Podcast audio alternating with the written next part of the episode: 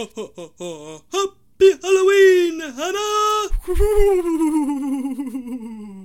Happy Halloween, Kate.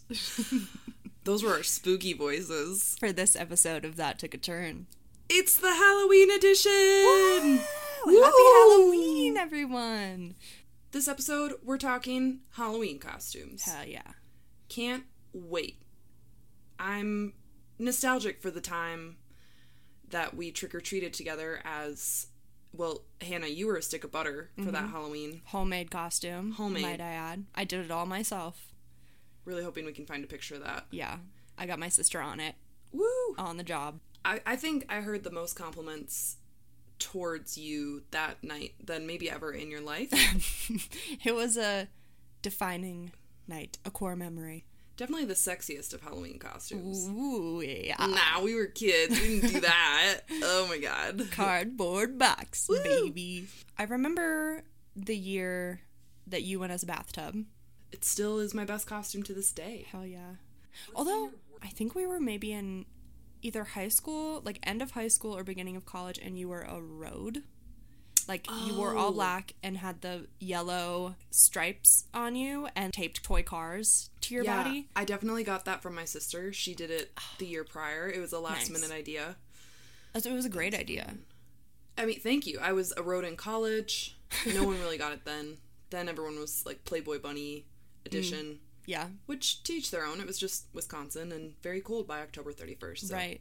Yeah, I wanted to be covered in asphalt. Absolutely. Asphalt is the warmest substance That's what that I hear. is. Yeah.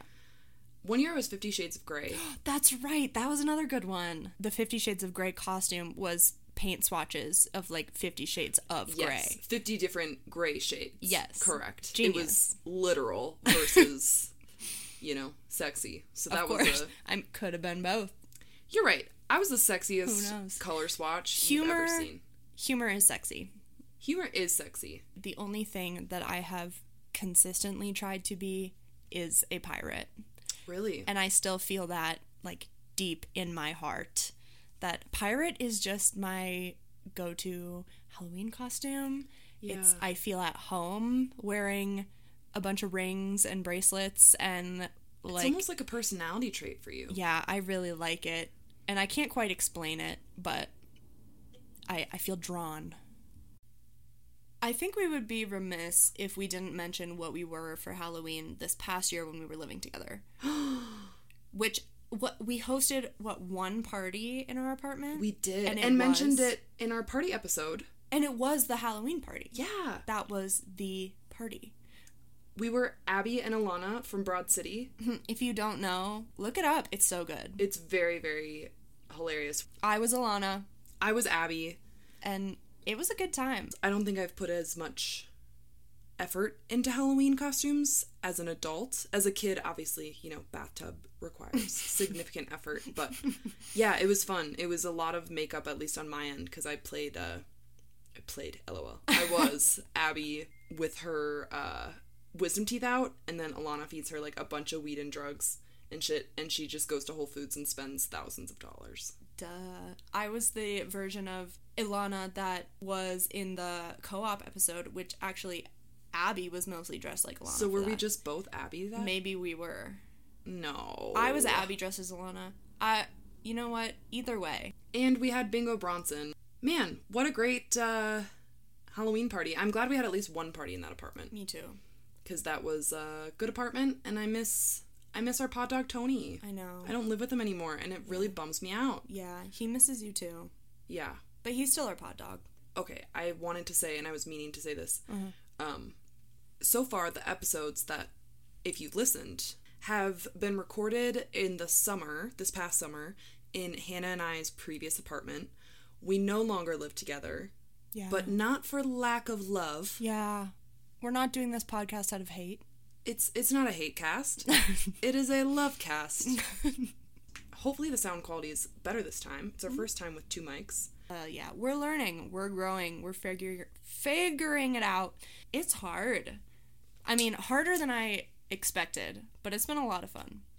Yeah, there's been a lot of unexpected twists and turns, but I think that's sort of the beauty in not knowing what you're doing is I think had we known it was going to be as big of an endeavor as it has been, we may not have actually started. Yeah. But I'm glad we did. me too. It's been a lot of learning. So, yeah, just wanted to throw that out there that sound quality will be variable.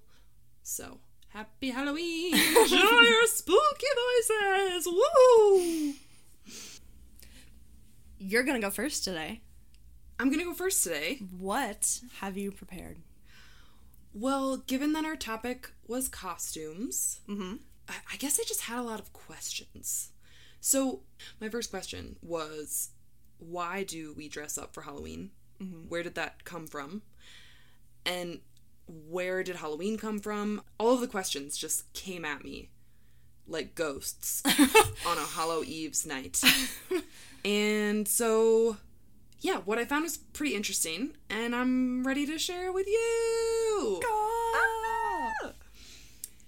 Why do we dress up for Halloween, and how many people on the planet partake in this costume tradition? That was my main question. That is a good question. But I noticed, and I think it's been this way for me at least for a while, sort of two thirds of the way through fall or halfway. Everything is dying around you. Yeah, Like, it's getting colder outside. The Right. sky's starting to turn a little bit more gray. And like it gets a little spooky. Mm-hmm. Yeah, and my life has definitely reflected those spooky things back at me in my brain. And so I found that's pretty normal for most humans. This time of year, I think, can be difficult for a lot of people in their own ways because winter's coming, so that has its own challenges in itself. Um, but especially like 2,000 years ago when Halloween kind of first was coming into existence, Halloween was a sign of the end of the harvest and the beginning of cold winter, sort of that dormancy and honestly, death. yeah. So it was a reckoning of all of the spooky, scary things that were coming soon. Huh. Yeah, like life is about to get harder. Like you have to prepare for the winter. Right. You better be ready because yeah, it's not so easy to just exist outside. Yeah, it was, it was interesting to me that Halloween is coming from a place of fear for a lot of people and mm. acknowledging that fear publicly and in a communal way so that it doesn't have to be so scary. So, hopefully, you listening to this podcast helps whatever spooky feels you're feeling mm-hmm. be a little less spooky because we've all been there. We've all had our moments where the world is just too heavy mm-hmm. and that's okay. I really like that because also around Halloween time, I think, like at least for me personally, and I think this probably extends to like the general American public, spooky things. There's an excitement about it and almost a joy that is coupled with the spookiness of Halloween, and that's very exciting. That's wonderful, but it kind just like listening to what you were saying reminded me that spooky things are they they cut so deep and they can be commercialized in that way because they are truly scary and because it's a heavy feeling that people can feel.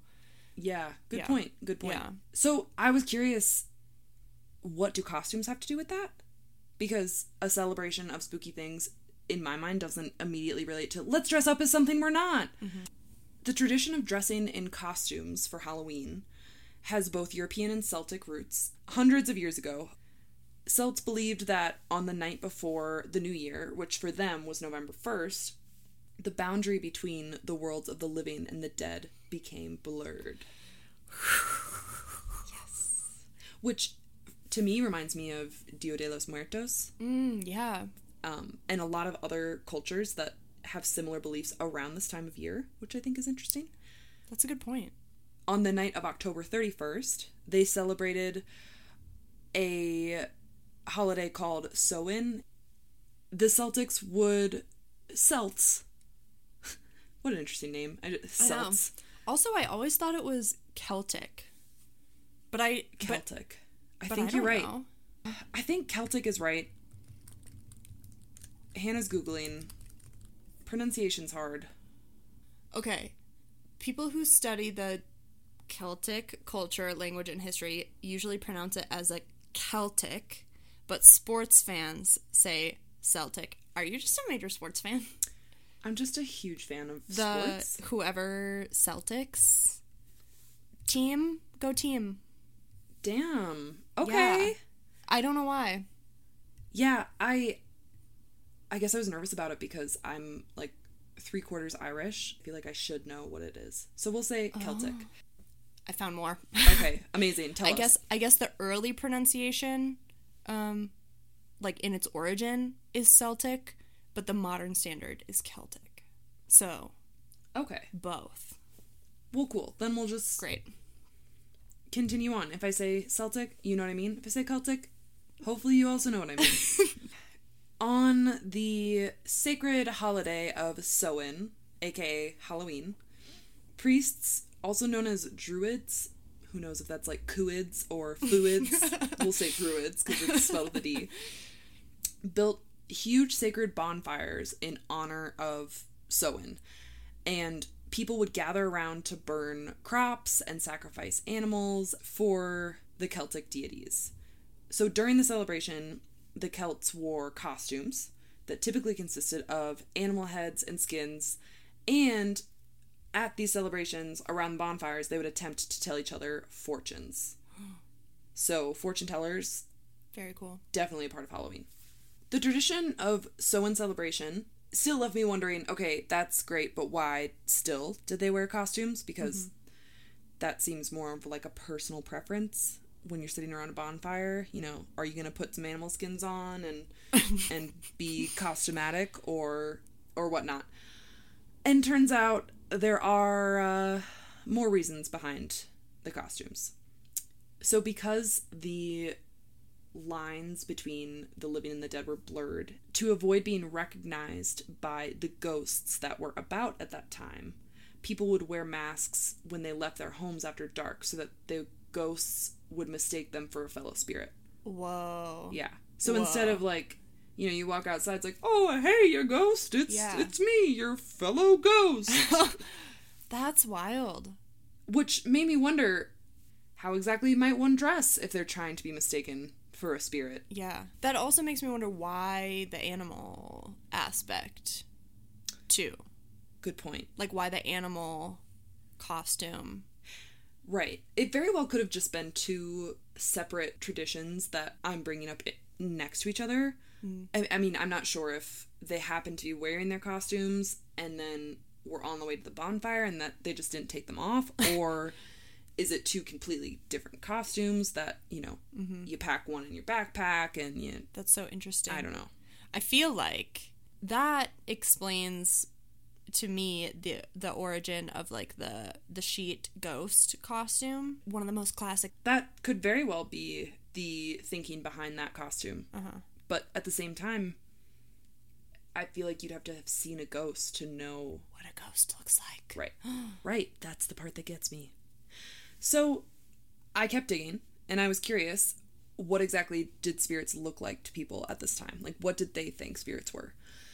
And I guess the goal wasn't necessarily to look like a ghost or a goblin, but to look creepy and hide the identity of the person beneath the mask. Oh. Yeah. So apparently, according to Becky Little's article, Halloween Costumes That Disguised, Spooked, and Thrilled Through the Ages, people had costumes for many occasions throughout history. They would dress in costumes for balls and masquerade parties, and costumes in general were a lot more popular than they are now.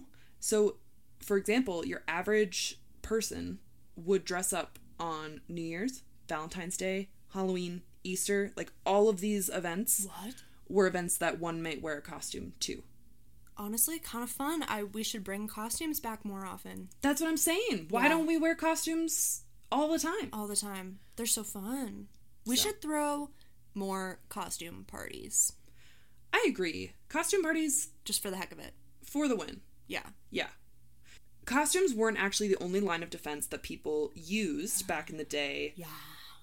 For protecting against ghosts. Additionally, they would place bowls of food outside of their homes to appease the ghosts and prevent them from attempting to enter. What? Do you mean like Halloween candy bowls? Like sure sounds a lot like it, huh? So that brought me into a whole nother realm of research, which I probably could have stopped at any of these points and just moved on, but that's not who I am. No. I don't stop. I can't stop. I won't stop. that might sound pretty similar to modern day trick or treating, but it wasn't always this easy to ward away evil and trickery. You can't just dress up like something you're not and put some food on your doorstep and bada bing, bada boom, you're safe. Mm-hmm. No, no, no. The American Halloween tradition of trick or treating probably dated back to the early All Souls Day parades in England. During these festivities, poor citizens would beg for food and families would give them pastries called soul cakes in return for their promise to pray for the family's dead relatives. So basically, poor people would go around asking, begging for food, and on this one day a year, rich people would give them soul cakes for the price of praying for their families. Whoa. Yeah. The distribution of soul cakes was encouraged by the church as a way to replace the ancient practice of leaving food and wine for the roaming spirits. And the practice was referred to as going a soulin'.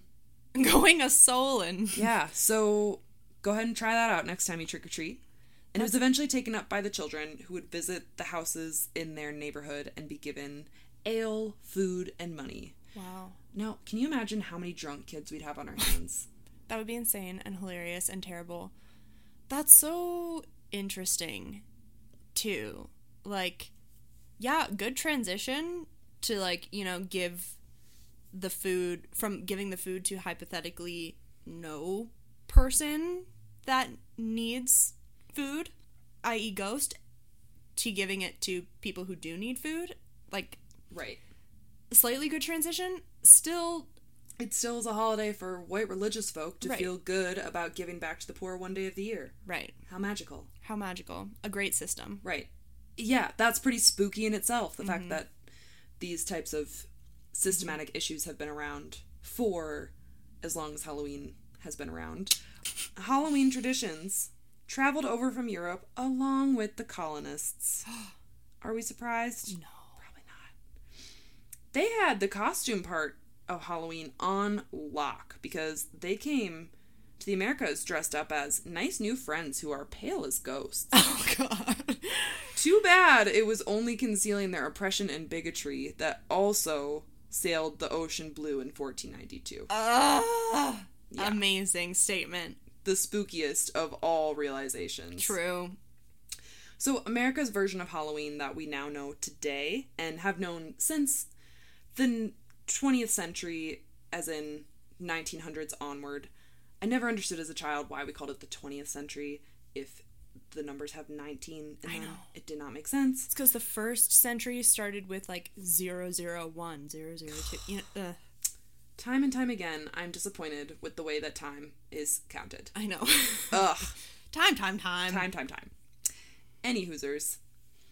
America's version of Halloween thus became a melting pot of Celtic, Christian, and Native American traditions, and really started gaining popularity in the mainstream of American culture, being white Western culture. Later on, as a large number of Irish immigrants came to America looking for refuge after the Irish potato famine, which was from 1845 to 1852.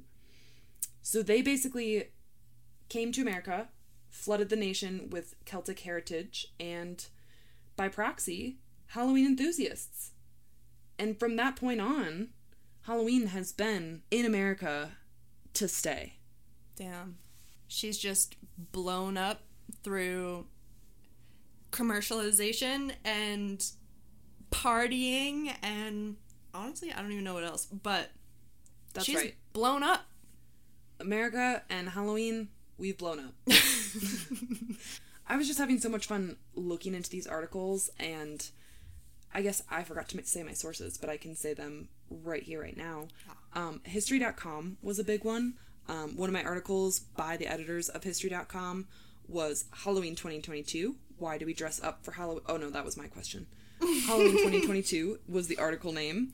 So, disguises and costumes retained their importance on Halloween well into the 20th century. Disguises were especially important for kids and teens because in the early 1900s, Halloween night was rife with kids and teens playing tricks on people, such as throwing flour at people, stealing neighbors' fences, or even stealing dead bodies. Ew. Yeah. Halloween came and was a night of trickery until one spooky Halloween in mm-hmm. 1933. I have chills. Yeah. On this night, the trickery was ensuing. And across the nation, hundreds of teenage boys flipped over cars, sawed off telephone poles, and engaged in other acts of vandalism No. that kind of served as the final straw for concerned adults. okay. What did they do? Well, Well, how did this come to an end? it's a great question, Hannah. they brought the candy. Mm. That's right. After 1933, people were just done with the trickery. And they said, you know what? If we can't trick them, let's treat them. Ah, That was thanks to these vandals of 1933 thanks, vandals.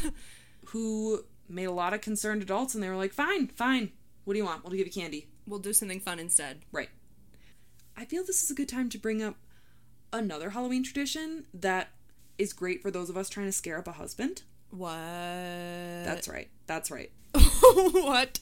I guess with all the spooky, creepy shit going on for Halloween, there's also a matchmaking element that history brings us. It's aimed at helping young women identify their future husband and reassuring them that they would, with luck, by next Halloween, be married. What? Because that's all any girl ever wants, right? What? The affection of a man. That's what I'm waiting for. Why don't I have seven engagement rings right now? On one finger. That's, That's what I'm mad about. Hello, guys, yeah. gals. So, in case you want to know who you're to marry, you should probably try out some of these 18th century Irish matchmaking things, I guess. In Scotland, fortune tellers recommended that an eligible young woman name a hazelnut for each of her suitors and then toss the nuts into the fireplace, and the one that burned to ashes rather than popping or exploding, the story went, represented their future husband. How do you keep track of which hazelnut is which? Do you do them one at a time? I think maybe, you have to glue googly eyes on based glue on name their tags personalities. on them. Yeah, name tags. Maybe. Name tags for sure. I mean, these Wow. are foolproof ways to find out who you're going to marry. So, not to mention, young women would toss apple peels over their shoulders, hoping that the peels would fall on the floor in the shape of their future husband's initials. I feel like I've heard of that one before. Yeah. That I feel like that's so deep in my memory though. It reminds me of a lot of like uh, jump rope games. Yeah. I was going to say it reminds me a lot of like what's on TikTok now, like the TikTok filters that's like it just like you tap the screen and then a letter shows up and it's like the fifth one is the initial of the person that you're going to marry. Mm. Damn. Same same thing. Right. I mean, if you are hesitant to look on TikTok, you can always learn about your future husband or wife by peering at egg yolks that are floating in a bowl of water. There's some romance in the air if you haven't already felt it. Regardless, what about last year? What do you think worldwide was the most popular costume, Hannah? Worldwide. Hmm. See, my first two thoughts were Harley Quinn Ooh, and um it the clown from it the most popular costume in 2021. donald Which- trump That would that's also a good guess. No. okay By far, Spider-Man. oh interesting top costume in at least 17 countries, Wow. which is kind of crazy. did a movie come out did a new spider-man movie come out that year or was it just I think Spider Man Homecoming came out. I'm pretty sure. Oh. But I also feel like there's so many Spider-Man movies Mm-hmm. and it's a it's not the most difficult costume, so it makes sense. Yeah. Guess what the second most popular costume was? Were any of my guesses correct? No. Second most popular costume Black Panther. Nope. A pirate. Fuck! yeah, just like a general pirate. General pirate? Okay, well, just like the ones you like to be, Hannah. I guess you're not alone in that. me too. Do you feel any affiliation with Spider-Man? no. All right, pirate it is. Yeah. Yeah.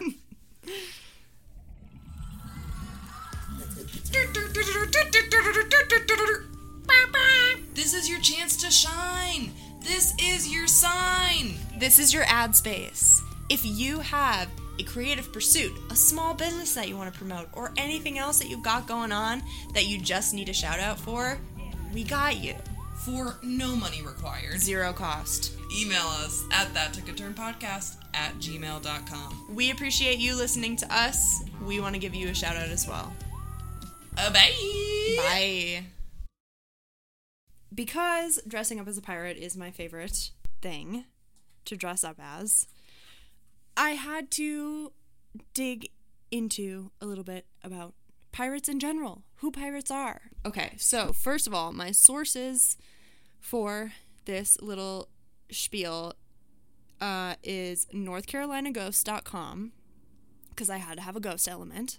The Smithsonian Magazine, Queen Anne's Revenge Wikipedia page, mentalfloss.com, britannica.com, worldhistory.org, and the podcast, um, last podcast on the left, they did a three part uh, Blackbeard series, which is, I didn't listen to the full thing because it's like over three hours in audio and I just didn't have the time. If you want to learn more about pirating in general, and they do a really deep dive on it, and it's really great from what I listened to. So, I'm so excited. Yeah. That's a crazy large amount of sources in comparison to the number In either the- of us have had in the past.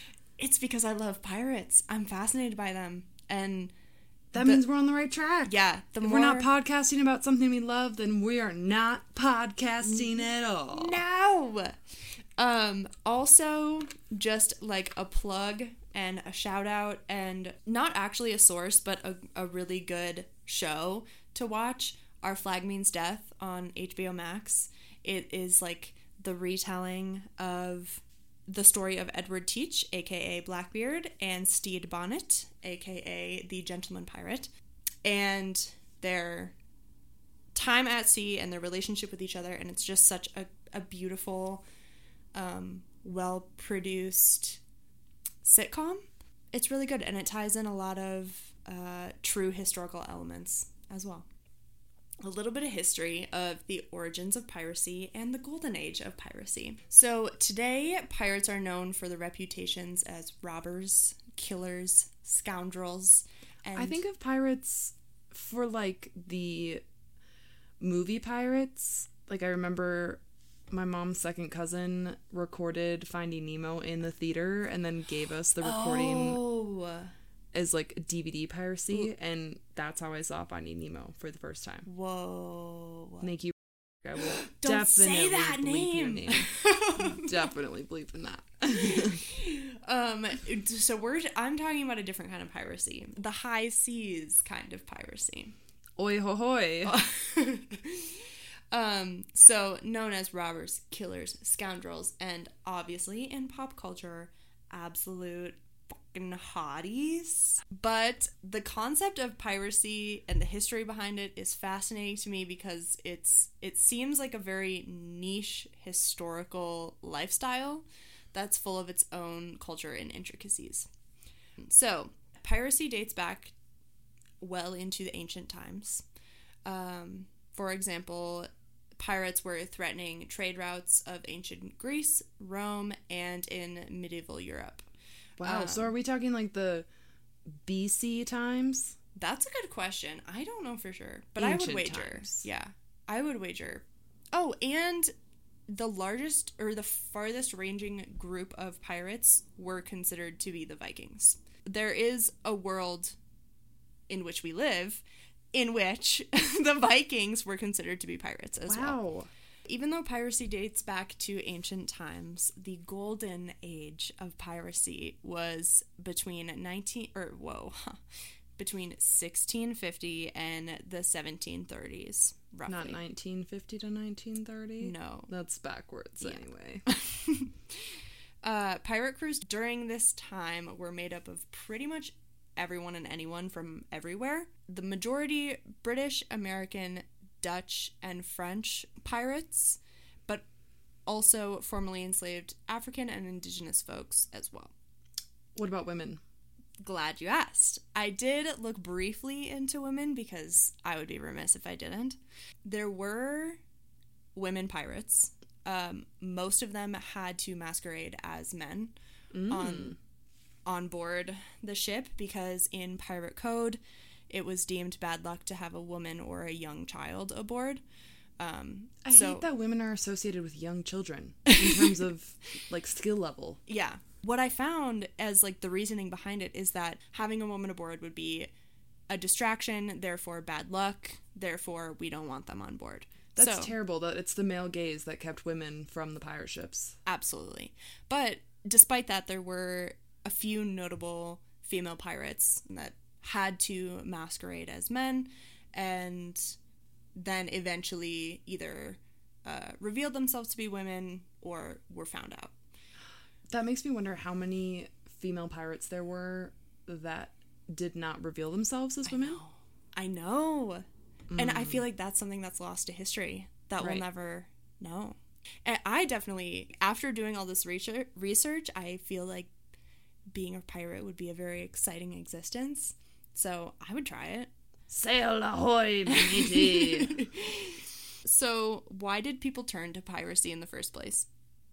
During this golden age of piracy, some folks were turning to the life of pirating due to the instability happening in France and England. I suppose there were quite a few wars going on between France and England during that time. So, lots of unrest happening and lots of instability happening in France and England. So, some folks turned to piracy due to that. Others were tempted by the excitement of the wayfaring life at sea. I imagine that would be you. That would be me. Many pirates, both men and women, like we mentioned, were already experienced sailors, so it wasn't a that far out of the box option. Who were the pirates pirating? In one of the articles that I looked up, NorthCarolinaGhosts.com, this is a quote from them. It's also important to remember what the pirates were stealing and from whom they were stealing. A large portion of the vessels passing through the Atlantic at this time were holding enslaved human beings as cargo. When intercepting a slave ship, pirate crews would routinely free those otherwise destined for a life of unimaginable misery.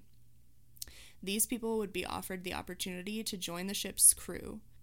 With the chances of their being able to return home being tragically small, it's an offer many of them took up. Records show that as much as half of any given pirate ship's crew in the early 18th century would have been composed of freed Africans. Even Blackbeard's trusted second in command was one of these men, known to us as Black Caesar. Wow. Mm-hmm. It makes sense that a lot of the quote unquote, well, yes, precious cargo, but it's not mm-hmm. cargo, it's human lives. Yeah.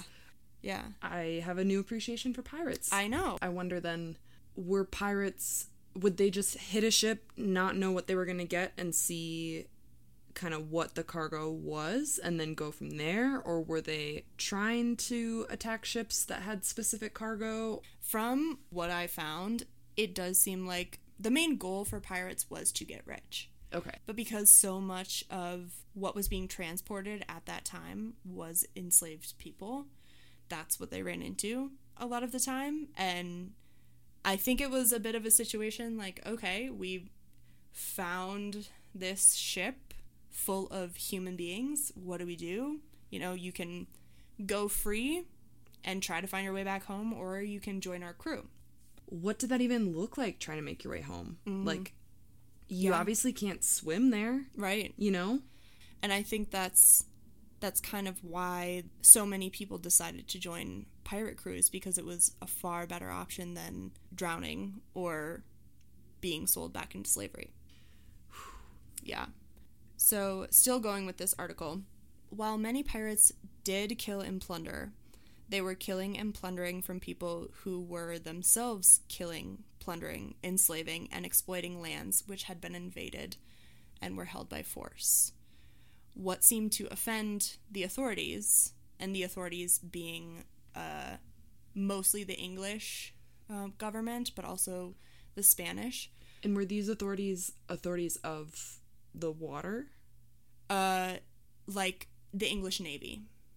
Okay. They were not so much offended by the pirates' tactics, but that somebody else was trying to get in the game and also steal and loot and pillage from people.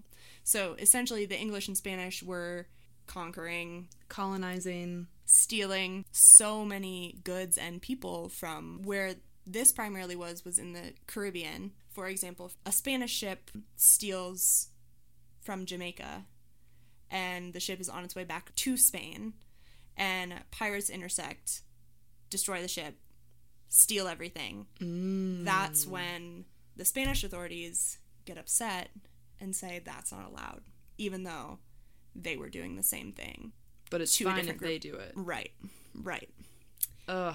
Gosh, that reminds me of the episode we did on presidents, Mhm. which I don't think by this episode air date will have come out yet. But stay tuned if you are interested Yeah. in terrible inequalities.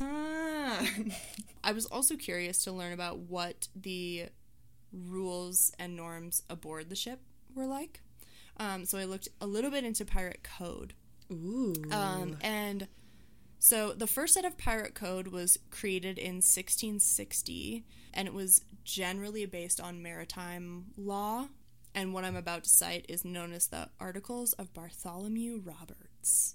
One of the rules in pirate code is that most pirate ships functioned under a democratic process.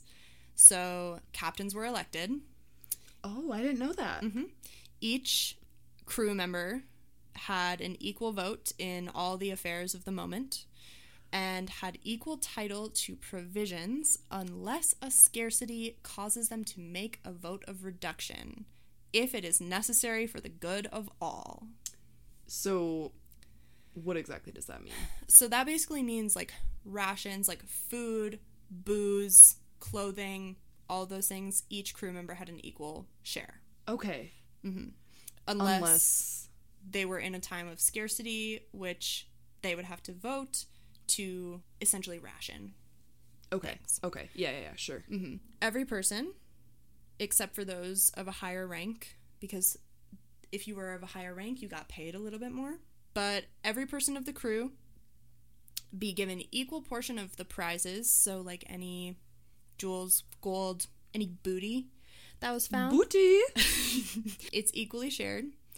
If any crew member goes one dollar over their proper share, they shall be marooned. If a pirate on board steals from another pirate, the punishment is getting their ears and nose slit off, and then they are marooned. Wow. Yeah, intense. I Big mean, on I thought equality. marooned was bad, but imagine you can't even hear the bear that's coming to attack you. They're big on equality there. Any crew member who is injured or loses a limb will be compensated with 800 pieces of eight, which a couple different sources said that that is very similar to pesos. So 800 pesos. So, So, like eight dollars. I, I guess I don't. Yeah, I I have no idea what the current conversion rate is, but in no sixteen, yeah. you know, sixteen sixty, eight dollars probably means a lot more than it does today. Mm-hmm. Fuck you, inflation. But essentially, there was some sort of system of workers' comp in that way. How often was it that people were losing limbs? Was it to the point where they were like, "Fuck you, you have to pay us. I have no legs." like, I bet I also saw on a different source that there was a graduated scale of like if you lose a finger, you get a hundred pesos. If you lose your left arm, you get three hundred pesos. If you lose your right arm, you get four hundred pesos. Like that's it's bullshit. I I'm a lefty. exactly. Ugh. Also on the ship, crew members were treated consistently regardless of origin or skin color. But if they were captured by the English or Spanish, um, and tried for piracy, it was quite a different story. White pirates were usually hanged, while black pirates were sold back into slavery, which was Oof. seen as a fate often worse than death. Definite unequal treatment on land. That's that's a wild thing to not matter at sea, but it absolutely matters on land. In your opinion, why do you think that was the case? I feel like potentially the pirate lifestyle had placed more value on the fact that like human labor and knowledge isn't differentiated by where you come from, what color your skin is, or anything like that.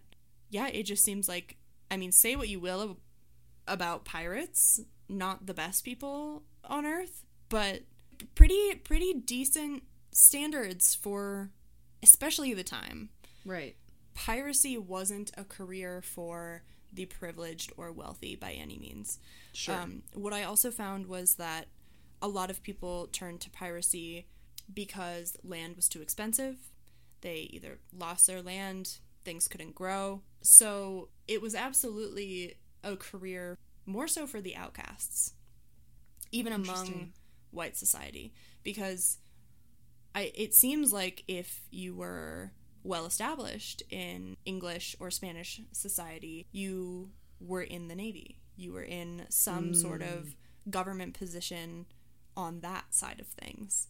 But so you were part of the system that was being pirated against. yeah, yeah, Mm, interesting. That's a good point. That's a good point. If you're well off, you might not need to say fuck the man. Maybe you are the man. Exactly. Or are benefiting from the man. exactly.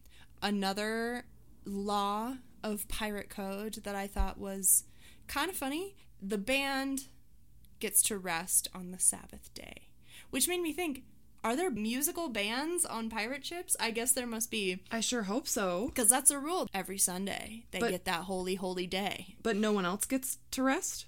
Mm, didn't seem like it. The ship's got to sail every day. The ship's gotta sail. The ship's gotta sail. So, piracy, after all this being said, was not solely about sporadic killing, robbing, and destruction. In order to be a good pirate, you also needed to master the art of intimidation. I thought you were gonna say mermaiding. No. Damn. According to worldhistory.org, the first weapon pirates used was terror. this took the form of the Jolly Roger flag, which is the skull and crossbones. What? Yeah, I didn't realize that that had a name, but it's called the Jolly Roger. So, building up one's reputation as a vicious killer was much more effective than moving haphazardly into battle or an attack. If you build up that legend, that reputation, if you build up the terror and the fear, you don't have to engage in the senseless killing. You don't have to, mm. you have less casualties on your end. You lose less of your crew. You gain the same amount of booty and you kill less other people. So it's really just like a game of terror and intimidation. Sounds like the Cold War Pirate Edition. Interesting point. So, this also posed a creative opportunity to brand yourself as a feared and illustrious pirate, which is where some of the legends have been birthed out of. One of these legends I'm going to get into, that being Blackbeard the Pirate. I'm so excited. My only context for this is the SpongeBob episode with pirates, and I don't even know if that's Blackbeard. Whoa, it's not. That was the Flying Dutchman Oh, well, of Davy Jones' locker. thank goodness you knew that, because I sure didn't. So, let me tell you a little bit about Blackbeard. Okay. He's one of the most legendary pirates that there is. Um, yes, he was a real person. There are no official records of his birth or his youth, but historians typically agree that he was born in Bristol, United Kingdom, as Edward Teach in 1680. From what historians have gathered, it seems that Blackbeard or Edward's or biological father um, passed away soon after his birth. Later on, a stepfather was introduced into his life who had a habit of regularly physically abusing Edward. When Edward was 16, he signed up to work on a ship as a cabin boy for the English Navy. The ship he was working on was one that transported cargo and enslaved people to Jamaica. Um, so while there are few records, it's been believed that by the time Edward was in his early 20s, late teens, he was the captain of his own vessel. And I learned that this is not uncommon, as the average age of pirates in general, but also captains, were in their mid 20s. Really? Yeah. I always pictured like really old, like weathered, war torn kind of beings. Yeah. Um, I guess that makes sense given probably the average age at the time. Mm-hmm. But that also, I think, in its own way, is a bit inspiring too, because even though our average age as humans is far older than it maybe once was, mm-hmm. that doesn't mean you you can't still be successful and captaining the ship of your own life mm-hmm. in your early to mid 20s. It's been done before. In fact, it is commonly yeah. done before. Yeah. So get after it. And if you're not, that's okay. We have a very long lifespan. So, Edward Teach, our friend Blackbeard, doesn't appear to us as a pirate until 1715. Uh, during his career, Blackbeard became one of the most feared pirates on the waters. Merchants and sailors would fear his name and flee at the sight of his flag. Interesting. Yeah. So he was described as being fierce and wild. He had a long black beard. He would tie like ribbons and bows in his beard, which was definitely unique at the time and I think threw a bunch of people off. But he would also tie fuses and like candle wicks in his beard and light them on fire. So Wouldn't that, hurt? so when he was going to attack and pillage a ship, he would have all this smoke and fire swirling around his head, looking crazy intimidating and seemingly like some sort of ghost figure, otherworldly, terrifying pirate. Oh, that's actually not a terrible idea, minus the smell of singed hair that you experience. Small price to pay. Some sources say that he carried six pistols strapped to his chest, but Where would um, you even have room for that? I know. But he was most often described as carrying three pistols across his chest, which, when I read that, reminded me of uh, this manager that I had at my very first job at Papa Murphy's. Um, she the best said- job you've ever had. Best job ever. she said that she was like, Yeah, I keep three guns on me at all times one for my right hand, one for my left hand, one for the guy next to me. Was So- she serious? I don't know. I don't know. I doubt it. I bet that's She just something also she also drove said. a motorcycle, and so did her husband. you know what? Her cred's a little higher now. Yeah, it they just seemed a little, you know, the pirates of of the freeway. So all of this is to say that Blackbeard had a very frightening, almost ghostly demeanor. Um, and he had the intimidation skills to build such a crazy legend around himself. His reputation became so strong that sailors would surrender without a single shot being fired. So he was good at the game. Psychological intimidation. Mm-hmm. In Our Flag Means Death, Blackbeard refers to this as the art of fuckery. And just Oh. like basically like pranking and doing up the theatrics to elicit a, a terrified response. So, the art of fuckery. Generally, Blackbeard was much more into the art of fuckery than he was into actual brute violence. Um, but despite his resistance toward unnecessary violence, Kimberly Kenyon, who is a field director for the excavation of his ship, side note, his ship was discovered and they have been excavating it. Where was it discovered? Do you know? North Carolina, off the coast of North Carolina.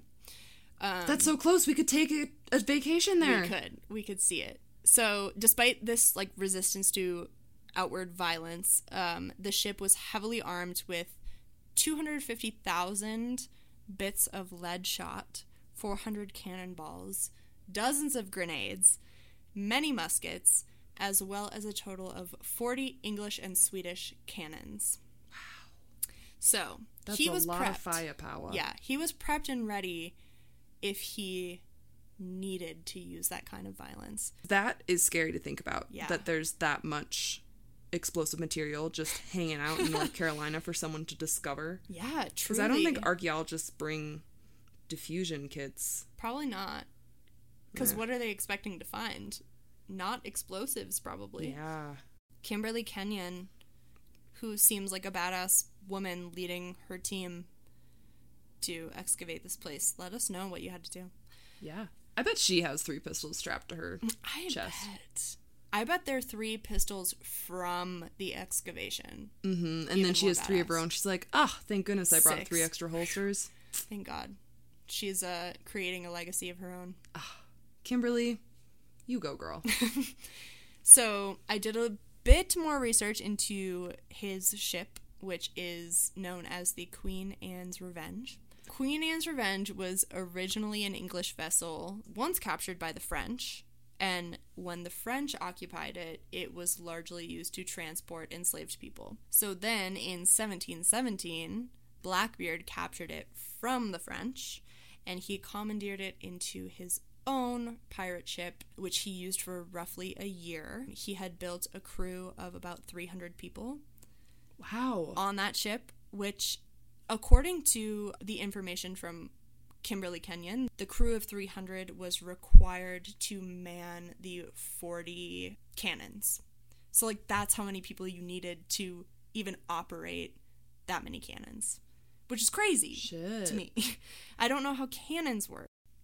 So Blackbeard and his crew used it for about a year until 1718 when Blackbeard had run it aground in North Carolina, which sounds like a big oopsie, but I honestly don't know if it was on purpose or not. Either way, it sounds cool as fuck. Yeah, they transferred all of their goods and treasure to other smaller ships. The wreck was eventually discovered in 1996, so it was laying dormant for so long, from 1718 to 1996. Ooh, some more information from Kenyon and her crew was that as of 2018, over 400,000 artifacts have been recovered from the wreck. Evidence shows that Blackbeard could have had a taste for literature, as many books were found among the belongings of the ship, A man of my own heart. hmm as well as fine food. There is also evidence to show that when Blackbeard and his crew had commandeered the ship from the French, he kept on the French chef. Remains of boar, turkey, and deer were found during the ship's excavation, so it seems like they ate well. Another interesting item was a urethral syringe that still had traces of mercury in it. That was a popular treatment for syphilis at the time. What? Yeah. So it only makes sense that you're living on a pirate ship, you're going to all these ports, you're engaging in the brothels. That just sounds so terrible. Mercury going up your urethra Yeah. to stop your syphilis. Yeah. As of 2018, Queen Anne's Revenge was only halfway excavated and is, I think, currently the only pirate wreck to be scientifically studied.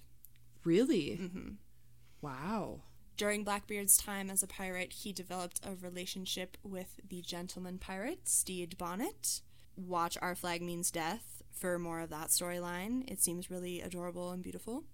They eventually struck up a deal to co captain a ship, which was unique but not unheard of. Kind of like co-hosting a podcast. Kind of like. Except it seemed that they enjoyed each other's company so much that historians speculate that they were also romantically involved. Okay, very different than this kind of co-hosting Yeah. situation. But exciting. Yeah, I think that's really cool. Blackbeard, so legendary. He was so savvy at being a pirate that he was able to master the art of fuckery to the extent that there is no evidence to show that he actually ever killed anyone until his final battle. Wow. Yeah. He was only a pirate for two years, so his albeit short stint but legendary reign on the high seas came to an end in November of 1718 when the governor of Virginia sent a ship after him, captained by a man named John Maynard. Hate him already. Just Hate like him. John Mayer. Hate him. Fuck John Mayer. Fuck him. Fuck them all. Fuck all the Johns. Beautiful voice, beautiful guitar playing, but now, now! Uh, according to North Carolina Ghosts, Maynard snuck up on Blackbeard and his crew at a spot known as Teach's Hole on the North Carolina coast. A terrible battle ensued, and Blackbeard was shot five times and stabbed at least 20. That's too much. Um, the rest of his crew was either killed or captured. Maynard displayed Blackbeard's trigger alert, severed head, upon his ship while his body was thrown overboard. Ugh. Yeah. Legend says Blackbeard's headless body swam around Maynard's ship three times before sinking. Some say that to this day there is a mysterious light that moves beneath the water at Teach's Hole, and on stormy nights you can hear a man's voice calling out in pain, Where's my head? Suggesting that Blackbeard's spirit is still among us and endlessly searching for his missing head. Wow. That's that's the story. That was very well done. I am surprised he has such a legend after only two true years of pirating. I know. he embodies the pirate stereotype to the point where the other uh, morning jake and i were watching saturday morning cartoons and so we were watching um, codename kids next door Oh, and nice. the episode we watched was uh, candy pirates basically but i think it must have been based off of blackbeard when you said he had all those things in his beard Mm. the pirate that comes and takes all their candy has all this candy in his beard and uses that as like an intimidation factor i mean it's not nearly as cool as like lighting his beard on fire That's got to be a nod to Blackbeard. for sure Very cool. I learned a lot about pirates. They're really not as bad as I thought they were. That the world has made me believe them to be.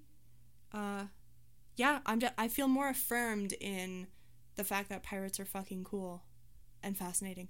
Also, I didn't even mention that there are modern day pirates, but it's a very different. I didn't look into it that much, but it's a very different um, type of lifestyle and culture than the golden age of piracy. good to know Yeah, yeah because i know there have been some yeah, i've seen some like news stories and things that have to do with that but good to make that uh, differentiation. Well thanks for sharing that. Thank you. thanks to everyone for listening. I hope you have the spookiest halloween yet. Um, let us know what you're going to dress as, what your costume is. Yeah, Hannah what are you gonna be? Uh, I don't know. I hearing it's literally halloween today okay, I feel like I have to. I feel like if I the, if I'm not the thing that I say right now, then I'm gonna be It's- betraying. you're workshopping it I'm your workshopping workshopping costume is I, w- I would like to be something creepy, something spooky, something terrifying. okay I think I think your part of the story made me want to connect back to the creepiness. halloween origins Yeah. What about you? well jake and i are doing our first ever couples costume Whoa. One of us is gonna be a bowling ball, and the other one is a bowling pin. Yeah. That's on brand. It is. There's so many options. You can do scary things. You can do pop culture. You can do objects. Anything. Kind of like this podcast. You never know where we're turning. But right now, we're gonna turn off our recording, and Bid you all adieu. see you next week. Thanks for listening. Ahoy. Thank you so much for listening to That Took a Turn The podcast, written, produced, and everything by us, Kay Geary. and Hannah Domish. It's pretty DIY. If you're digging the pod, Don't forget to rate, review, and subscribe to That Took a Turn. wherever you're listening to this podcast. You can also check us out on Instagram. At That Took a Turn podcast. Special thanks to Garrett Burns. Our theme song is by Music Unlimited. This has been By Handsome Prince Production.